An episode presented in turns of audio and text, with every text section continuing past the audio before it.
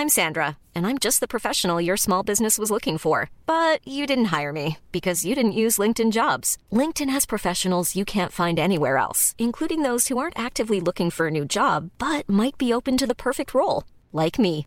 In a given month, over 70% of LinkedIn users don't visit other leading job sites. So if you're not looking on LinkedIn, you'll miss out on great candidates like Sandra. Start hiring professionals like a professional. Post your free job on linkedin.com/people today. Planning for your next trip? Elevate your travel style with Quince. Quince has all the jet-setting essentials you'll want for your next getaway, like European linen, premium luggage options, buttery soft Italian leather bags, and so much more. And is all priced at 50 to 80% less than similar brands. Plus, Quince only works with factories that use safe and ethical manufacturing practices. Pack your bags with high-quality essentials you'll be wearing for vacations to come with Quince. Go to quince.com slash pack for free shipping and 365-day returns. The Telegraph. The Telegraph. Podcasts. Everybody has it within themselves to be happy. I know if you're listening and you're like, no, not me, I feel too sad. I promise you, you do have it within yourself. You're stronger than you think. You've been through all the worst days in your life so far, so there's no reason why you can't continue to do that. This week's guest on Mad World has lit up our TV screens since 2014, when we first got a glimpse of her in her family's living room on Channel 4's Gogglebox. Since then, her infectious charm has meant she's appeared on a whole host of shows, but being in the public eye hasn't always been easy on her mental health, with her sadly having to deal with the trolling that so often comes with being in the spotlight. This Mental Health Awareness Week, she's been announced as an ambassador for the Samaritans, an organisation that helped her when she felt she had nowhere else to go. And I'm so proud of her for using her experience to help others. Let's welcome to Mad World, Scarlett Moffatt. Scarlett, welcome to Mad World. What a wonderful world to be in. Oh, well, it's the only world to be in, isn't it, if we're all truthful? now, the question I start each episode of Mad World with is How are you really? How are you really, Scarlett? I'm actually genuinely really happy, which almost makes me feel weird saying Mhm. because normally it, it isn't the case. I think um, it's took me quite a long time to sort of not feel guilty about being okay. Why? Why do you think that is? Because I personally have this thing where if someone asks me how I am, and I, if I'm really happy, if I'm genuinely happy, and I own up to it, I become convinced that something terrible is going to happen. Like I'm going to curse it. Yeah, so this is why. So I um love Mad Girl so much your book because I really, really related to it because even as a kid, I would often get myself really worked up and think, right, if I walk up every step by two and it's an even number at the end, it's going to be a good day. Yeah. And I still sort of have that. So manifestation for me is a nightmare because I think, no, if I wish that it comes true, then it's probably not. And then something bad's going to happen. And so, yeah, it, it, it feels weird saying, I'm just really happy. I'm almost always on edge of waiting for something bad to happen. Oh, bless Which you. sounds bad, but No, I think there's going to be a lot of people listening who will relate to that. You know, it's so fascinating that having grown up and thought my whole life that I was so weird because I'd have to say like a phrase to keep my family alive, and that if I didn't walk in a certain way or if I dropped something on the floor and then I didn't pick it up in a certain way, the whole world was going to collapse. And of course, now saying that out loud, I've taken the power out of it, but for a long time I really couldn't. And it's really interesting to me how, after writing Mad Girl and then starting this podcast and talking about it so much, how almost everybody comes to me and tells me that they have some of those characteristics and qualities and elements of obsessive compulsive disorder. And you realize, and I guess that's why I started this podcast and why I do everything I do, is because you realize how normal it is to feel weird, you know, and it's why conversations like this are great. And we're speaking on the first day of Mental Health Awareness Week 2021. But Scarlett, I've wanted to get you on for ages anyway. Oh, and our diaries, that makes us sound like so Hollywood, doesn't it? Our diaries. We sound so fancy, don't we? Huh? yeah, yeah. Oh, well, my people were talking to your people.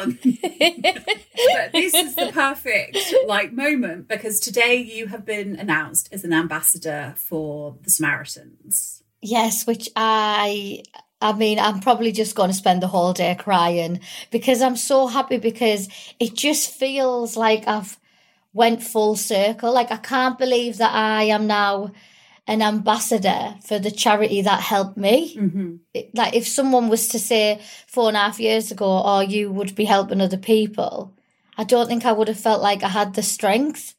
But I, yeah, I went through a, a bad time about four and a half years ago, and I, I'm always the jolly one of the family, so I didn't want to burden anyone. I, I felt like if I spoke to my mum and dad about feeling sad, then that would make them sad. Then I'd feel more guilty, and also I just went through a wonderful time where I'd won I'm a Celebrity Get Me Out of Here and I was getting really cool roles on the TV. So I felt like I didn't have a right to be sad. I thought I can't I can't tell anyone I'm sad because on the outside looking in, everyone thought I was living my best life. So yeah, I remember the first day that I called Samaritans. I mean, I must have rang about 20 times and hung up quickly because I felt really anxious. And then mm. yeah, spoke to this wonderful woman, and it was the first time in about two weeks I'd slept properly. And I was like, wow, that really helped because I slept that night after I'd offloaded. It was like a little voice of hope and reassurance that there was light at the end of the tunnel. And I remember ringing them the next morning as soon as I woke up, which gave me the courage to like speak to my family and friends and my GP. And so after about a year of speaking to Samaritans, I then started feeling better and happy and and so I, I reached out to them and just said, Look, you've helped me in so many ways. I don't know where I would be without you. Can I please do something to help you? And then this relationship with Samaritans started and yeah, then the ambassador role came up and I hope that people can see that there really is light at the end of the tunnel, that it can come full circle and yeah, before you know it, you can be helping other people because I know myself when you've felt sad like this, you don't want anyone else to ever feel the same way as you. So mm. I just really hope that it helps people. So let's, if you don't mind, because I know it can be really hard talking about this stuff again, and from personal experience, having to bring it up, it can also you can sort of feel weirdly disassociated from it. But Yeah. if it's okay, can we talk a bit about how you felt four and a half years ago?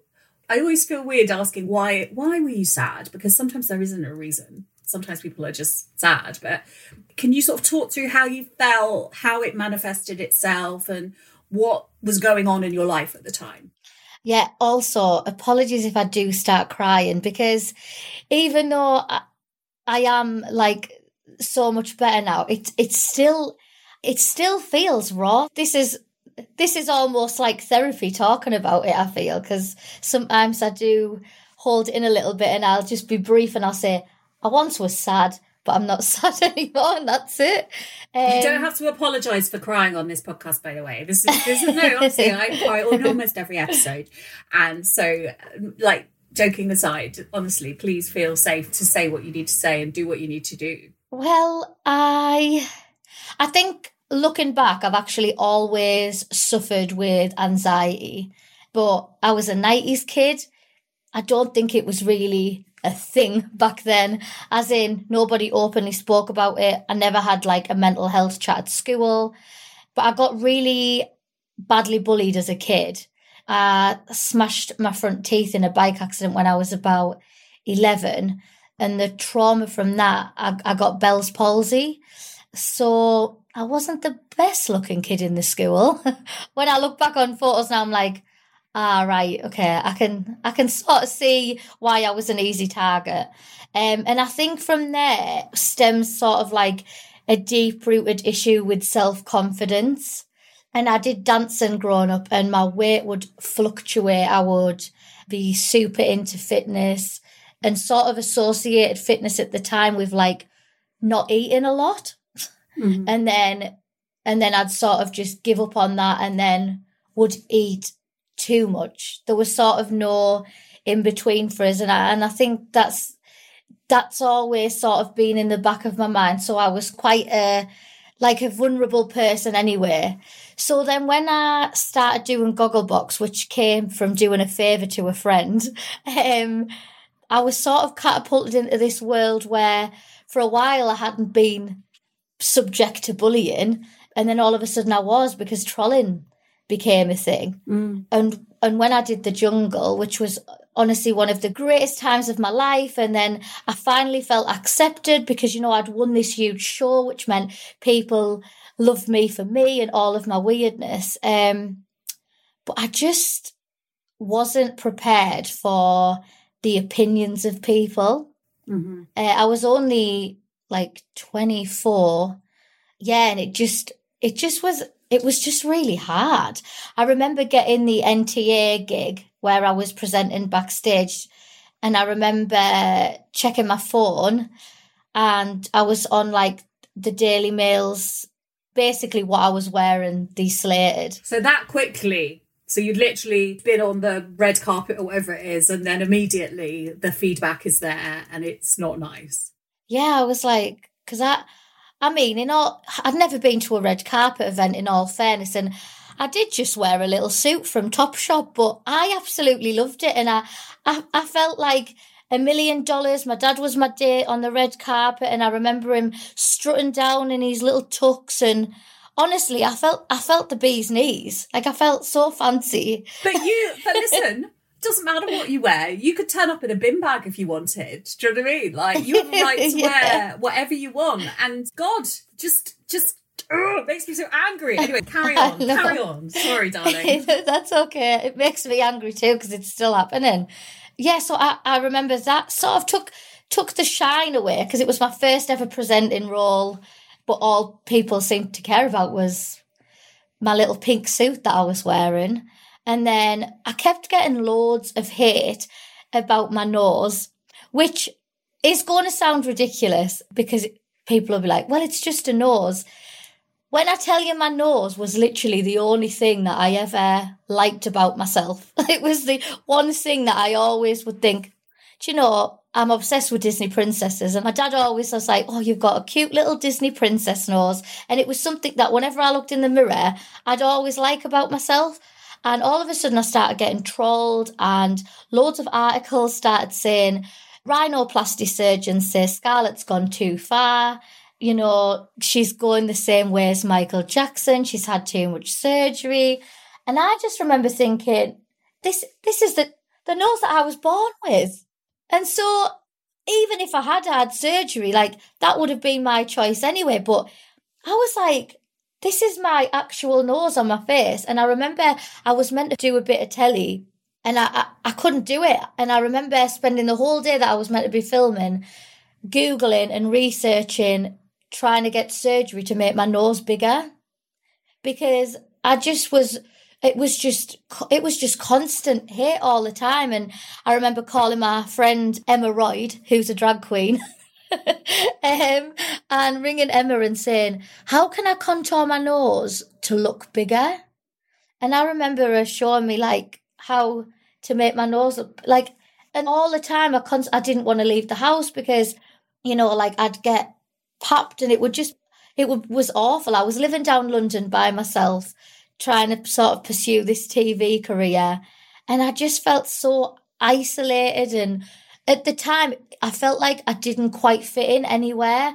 I felt like I didn't fit in with my old friends at home because all of a sudden I wasn't doing a nine till five and, and I was doing really, really wonderful things that, you know, I, I didn't even dare say, oh, I've had a good day. I've, I don't know, met Tom Hardy today because I didn't want to look like I was bragging. But then I didn't yeah. really have any friends in London. So I just sort of exist. I, I felt like I existed for a while. I felt really sad. I thought, wow, this is an absolute dream and it's turning into a nightmare. And I just didn't dare tell any of my family and friends because they just thought I was so happy and they were so happy that I was. And for me, like a really sort of the weeks leading up to when I called Samaritans was my nanny, my little nan, called me because there was some awful stuff in the in the paper and, and online and she'd made the mistake of reading the comments. I think she thought it was like Facebook. Mm-hmm. She didn't realise that you never read the comments. And she rang me crying. And um and like she's my nan and it just felt out and like I just remember pretending like, oh it's fine, don't worry about it. But really I just wanted to be like, oh nanny, this is awful. I just want to come home and I just want to disappear for a while and until it all blows over. And I pretended that I was at work for about a week and I just didn't come out my house. I just I just was like, I don't know what I don't know what to do.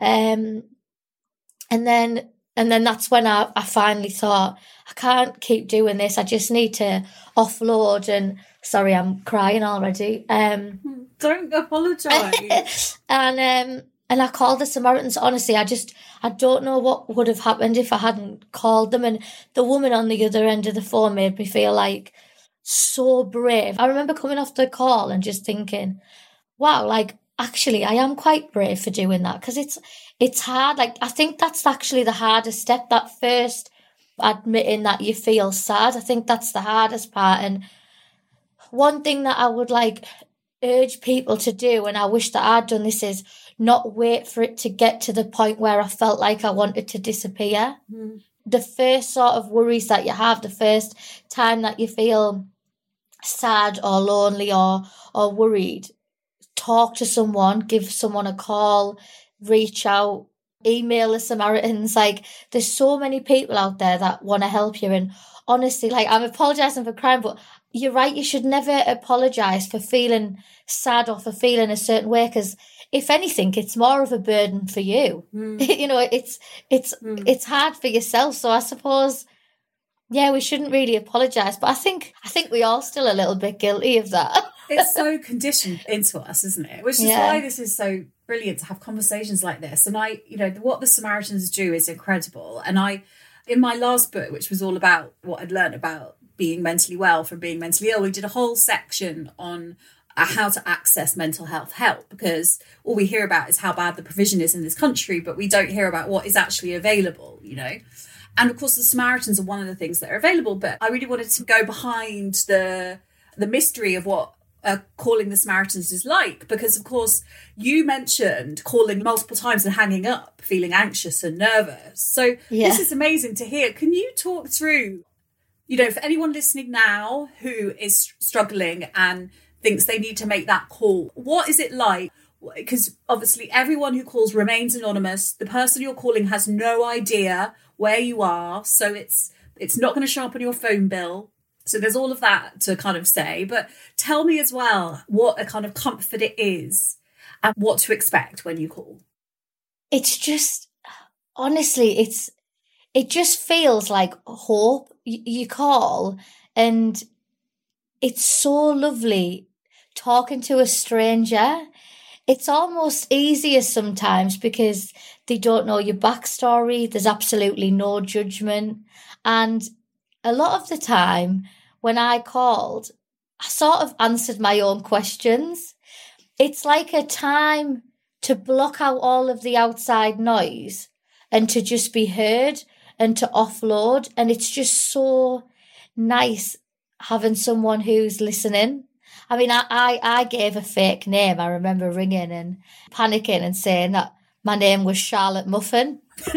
which now, which now actually I makes me laugh. Should, I think you should use that as a performance name, Charlotte Muffin.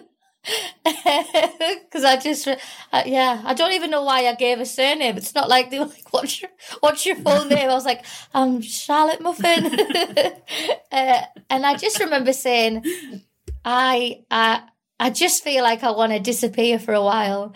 It's not that I don't ever want to be here again, but I just, I just, I just want to disappear for a while. And the woman was just wonderful, even though it was four and a bit years ago, I can still sort of remember like the tone of her voice and everything. Like I, I still, re- and yeah, honestly, like if you ever feel like that, just and like I said, the big thing for Samaritans is, is they don't want everybody to wait until it's that pinnacle moment of, you know, all hope is lost. They are a suicide prevention line, but they're there if you have financial worries, you, you know, you're feeling a little bit sad, you're feeling lonely and you just want to chat. Honestly, they're there for you. And it is just wonderful speaking to a stranger. You do just, it's just, it's somebody to listen. And you, you sort of lose yourself and you don't feel like there's any judgment. Mm. I think that's that's what was hard for me at first about speaking to my mum and dad, like because I'm really close to my family, but it was like, will they think that they've played a part in this? Will they think that they haven't done a good enough job? So speaking to a stranger was helpful for me because, you know, no one was feeling not that your family do feel bad or you know they they want you to just feel happy. But I just felt like no one was getting hurt by me calling Samaritans. And and that's why, yeah, I did ring them a lot. I did really ring them a lot. Did they become like your sort of rock and anchor, really, in, at that period? They really, they really did. That I mean, I, I, honestly, it was like having it was like having a, a best friend that just, but obviously you're not ever going to meet them or anything.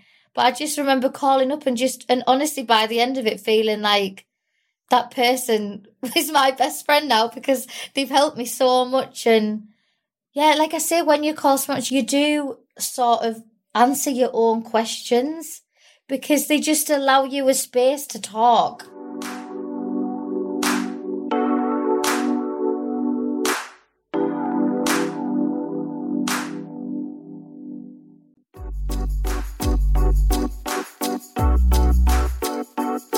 So the, the key thing to remember about the Samaritans, I guess, is that they're not there to offer advice or anything like that, but they listen and, like you say, allows process. And they can also um, signpost you to different services, can't they, that you might need.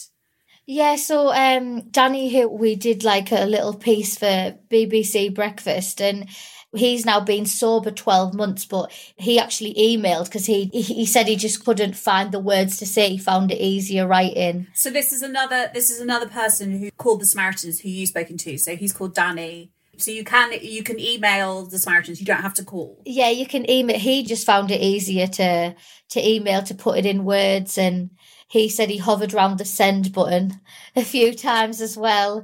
But yeah, he they helped him find the help that he needed to get sober. And yeah, he's been sober for twelve months, and he's he's wonderful. yeah, it's so it's so it's so amazing. And another one of my now friends who I speak to like daily on Instagram is a woman called Lisa, and um, she is a volunteer for Samaritans now, and she actually had a really bad stammer, and um, she doesn't mind me sharing a story. I asked her this, and she had a, a really bad divorce, and her little one was about nine at the time. And her and her daughter went on a bus, and she couldn't get the words out to say where she wanted a bus ticket to. And she remembers a couple of people in the in the line uh, laughing, and the bus driver telling her to get off. Mm. And she said she remembers sitting at the bus stand, crying, thinking if I can't even get on a bus, how am I going to look after my little one? And she she emailed the Samaritans actually and got help, got signposted to help with her stammer, and yet now you know, she volunteers to speak on the phone to other people to help them, which I think is just wonderful. And she's just a beautiful soul who who helps people. And for anybody who does want to volunteer, I just think that these are all angels because it sounds like such a lovely little support network where there's normally just two people in an office and they have little cups of tea and chats and and help people. And I just think you know if you've got spare time I, I can't think of anything I can't think of anything better to do. Would you perhaps think about volunteering? Oh knowing what a good work I do? would absolutely love that. I would I just think I think again, like just to know that you've you've helped somebody and that because you know once you once you've felt sadness you just don't want anyone else to ever feel that sadness so think in any way that you can help yeah, I would love that. I would love to volunteer. I want to ask you because listening, oh, that thing you said about just wanting to disappear for a while, like, oh, that landed. Like sometimes that feeling of just just wanting to shut the door on the world, you know, Yeah. and just be left alone. Um, oh, that really landed. And um, I wanted to know, like, because I I do think, sorry, I'm getting a bit emotional. No, that's the um the thing that you describe, you know, you're bullied as a child, and lots of us, for various reasons, don't have much self esteem. And then you're catapulted into this world where ostensibly you think, oh, great, this is a way to get validation. Like, I can, do you know what I mean? Like, I've won, I'm a celebrity. And and yet there is such a toxicity to a lot of modern culture and, and there's sort of media that we consume. So a lot of social media, some of the mainstream media, as you pointed to, and you know, you mentioned that you shouldn't read comments, but they're there. You know, it's like Yeah. it feels to me like there needs to be more done to kind of combat this, you know. And whenever we start to talk about that, people go, "Oh, oh, oh, free speech," and I'm like, "No, this isn't about stifling free speech. It's it's about stopping us just spewing toxicity and harming people. Do you know what I mean? Because because actually, it doesn't just hurt you; it hurts everyone who is subjected to it. All of us who consume it and who see it and watch it, it gets into our minds and we get stuck there. You know, it's not good for anyone living like this. Sorry, I've got on a bit of a ramble. No, there. that you honestly, you're so right. Like, I just wish because a big thing for me, one thing that I get a lot is um, people think that because I have agreed to be in this crazy world that is the public eye, that I am allowed to be subjected to all of that projection of hate. It's almost as if it's like, well, you've chose this. Mm. Well, I didn't actually because I didn't know that this would happen. And if this was any other job, you know, I, mean, I think something would be done. I'm pretty sure I'd be able to contact my union or. Scarlett, how old were you when you started on Gogglebox? I just, it was literally a couple of weeks after my 23rd birthday. Okay, so but also, you know, the point of Gogglebox is it's it's people not in the public eye.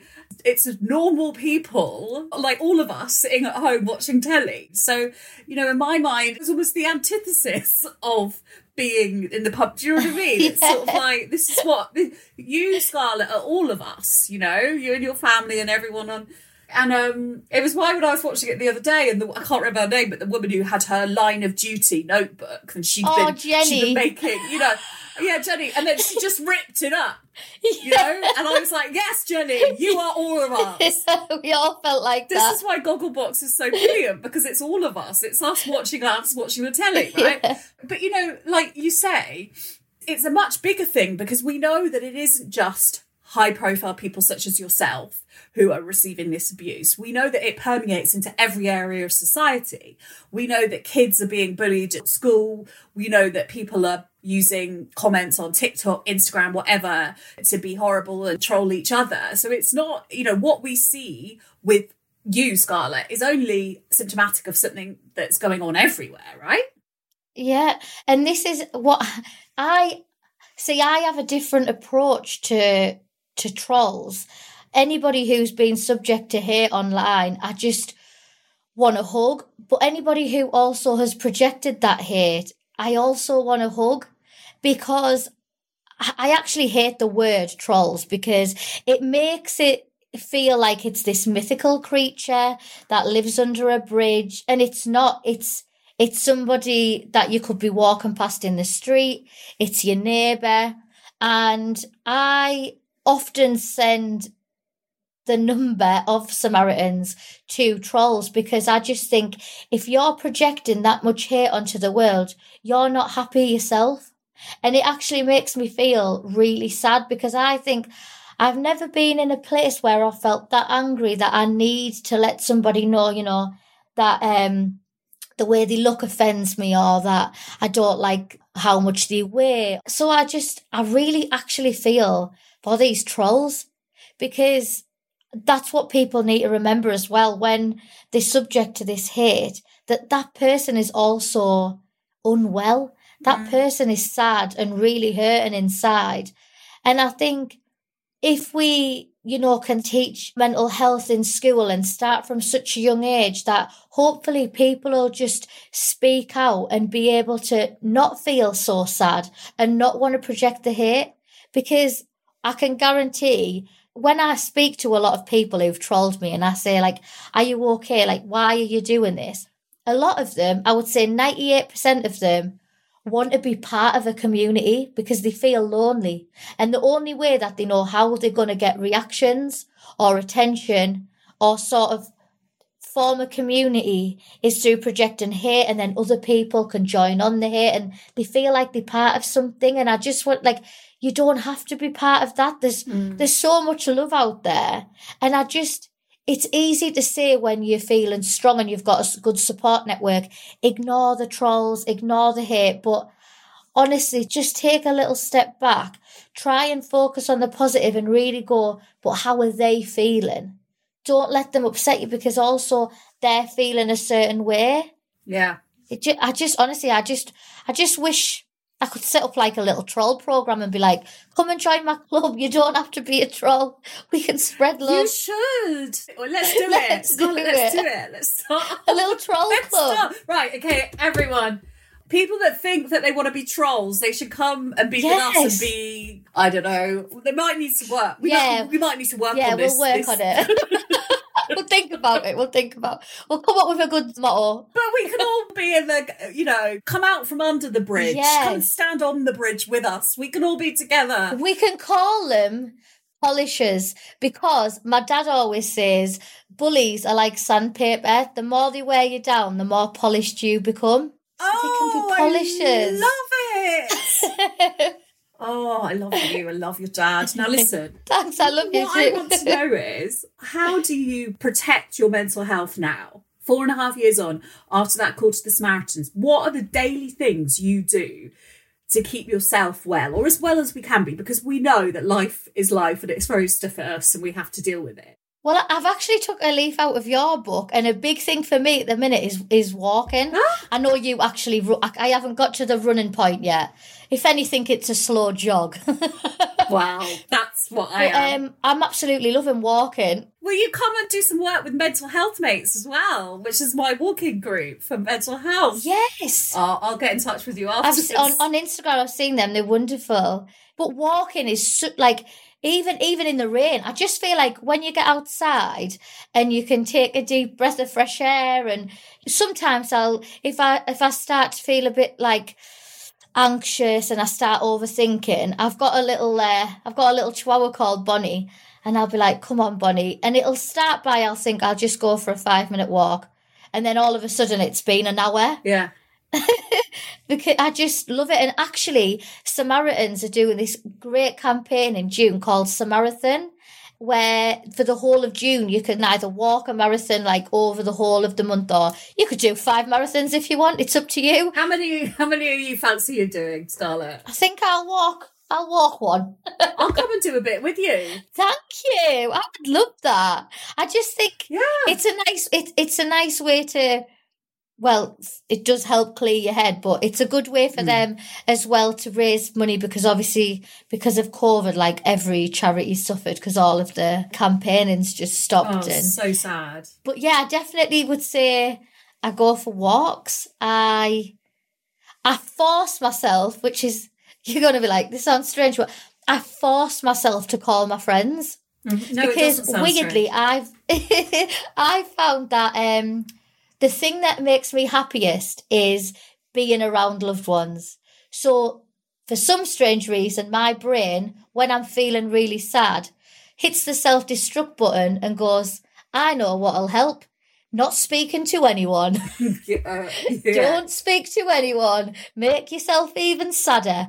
So now, because I I got CBT, cognitive behavioral therapy, which is wonderful. It's a great way to help like reprogram your brain. And so now, as soon as I get those thoughts, I call my friends, I FaceTime them, and we have a little cup of tea over over FaceTime, or I send a text because I think otherwise the longer I leave it, that becomes then a pattern yeah. of sort of isolation, which I've broke now. not saying that I'm I'm perfect and that I, I don't ever have bad days because I mean, of course I do. Life happens, but I've definitely got better coping mechanisms. And that's the thing, like everybody has it within themselves to be happy. I promise you, I know if you're listening and, and you're like, no, not me, I feel too sad. I promise you, like you do have it within yourself and you deserve it. Like you're so wonderful. You are enough. You're stronger than you think. You've been through all the worst days in your life so far. So there's no reason why you can't continue to do that. And I just, I just, I just don't want anyone to feel sad anymore. Oh, Scarlett. I just really don't. Scarlett, that is that's so beautiful, and I kind of feel like that's a great way to end. Like that's the thing I want to pull out. And I guess if you do feel sad, you can contact the Samaritans by calling 116 123. That's 116 123. And it's free and it won't show up on your bill and it's completely confidential. Or you can write them an email to jo at samaritans.org. That's jo at samaritans.org. And they will respond within 24 hours. Again, it's all confidential. It's fantastic. And the website is samaritans.org. Scarlett, you are a legend. Thank you. So are you. It's been so nice chatting to you. You are a joy, and I'm I'm so sorry you went through that period, but I'm so glad that, as you say, it's extraordinarily brave thing to do to pick up the phone and tell someone how you're feeling and open yourself up to that. It really, it, like, and that's the start. That's the beginning of everything else, isn't it? that's the hardest step. Sort of plain sailing from there because you realise that there's light at the end of the tunnel. I just hope that people can see like that they're not alone because that that's what I love about your books. Whenever I read your books, I just it just made me feel like all of my thoughts were validated and that I wasn't by myself. So thank you, honestly, because you your book really really helped. Honestly, Well, thank you. That's why really I wrote did. them because, like, I want to meet other people like me, and you're like me, and then I Yeah. realize I'm not mad, or I am mad, and that's okay, but I'm not bad. Yeah. Yes. Okay? That's what you know. It's okay Yeah. to be mad. Join us in our mad world on our bridge. Arms out for the polishers. Oh, there's all sorts of metaphors I'm speaking in now. Scarlett, thank you so much for coming on Mad World. It's been a pleasure. oh thank you. Before you go, please follow Mad World on your podcast app to make sure you never miss an episode. And if you feel like it, leave us a rating and a review. I love to read what you think about the shows and also see your guest suggestions. Mad World is all about helping our listeners, and I love hearing from you. The Telegraph also let me loose in column form, so if you'd like to hear even more from me, head to telegraph.co.uk forward slash madworld and you can get your first 30 days access to the website completely free. If you've been affected by anything we've talked about in our podcast today, the following organisations offer free and confidential support over the phone. The Samaritans can be reached 24 hours a day, 7 days a week on 116 123. Or you can contact the mental health charity Mind for advice on a range of mental health issues. Their phone number is 0300 123 3393. That's 0300 123 3393. They're accessible 9am to 5pm, Monday to Friday, excluding bank holidays. There's also Young Minds who provide support if you're a parent or a carer worried about a child's welfare. They're on 0808 802 5544. That's 0808 802 5544. If you prefer text support, Shout is a 24 7 UK crisis text service available for times when people feel they need immediate support. By texting Shout to 85258, you will be put in touch with a trained crisis volunteer who will chat to you via text. And importantly, please remember this you are not alone.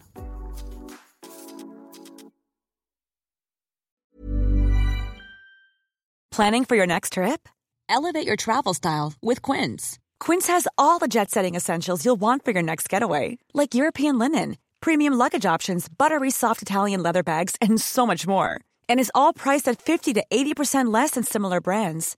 Plus, Quince only works with factories that use safe and ethical manufacturing practices. Pack your bags with high-quality essentials you'll be wearing for vacations to come with Quince. Go to quince.com slash pack for free shipping and 365-day returns. Hold up. What was that? Boring. No flavor. That was as bad as those leftovers you ate all week. Keke Palmer here, and it's time to say hello to something fresh and guilt-free. Hello Fresh. Jazz up dinner with pecan-crusted chicken or garlic butter shrimp scampi. Now that's music to my mouth. Hello Fresh. Let's get this dinner party started. Discover all the delicious possibilities at hellofresh.com.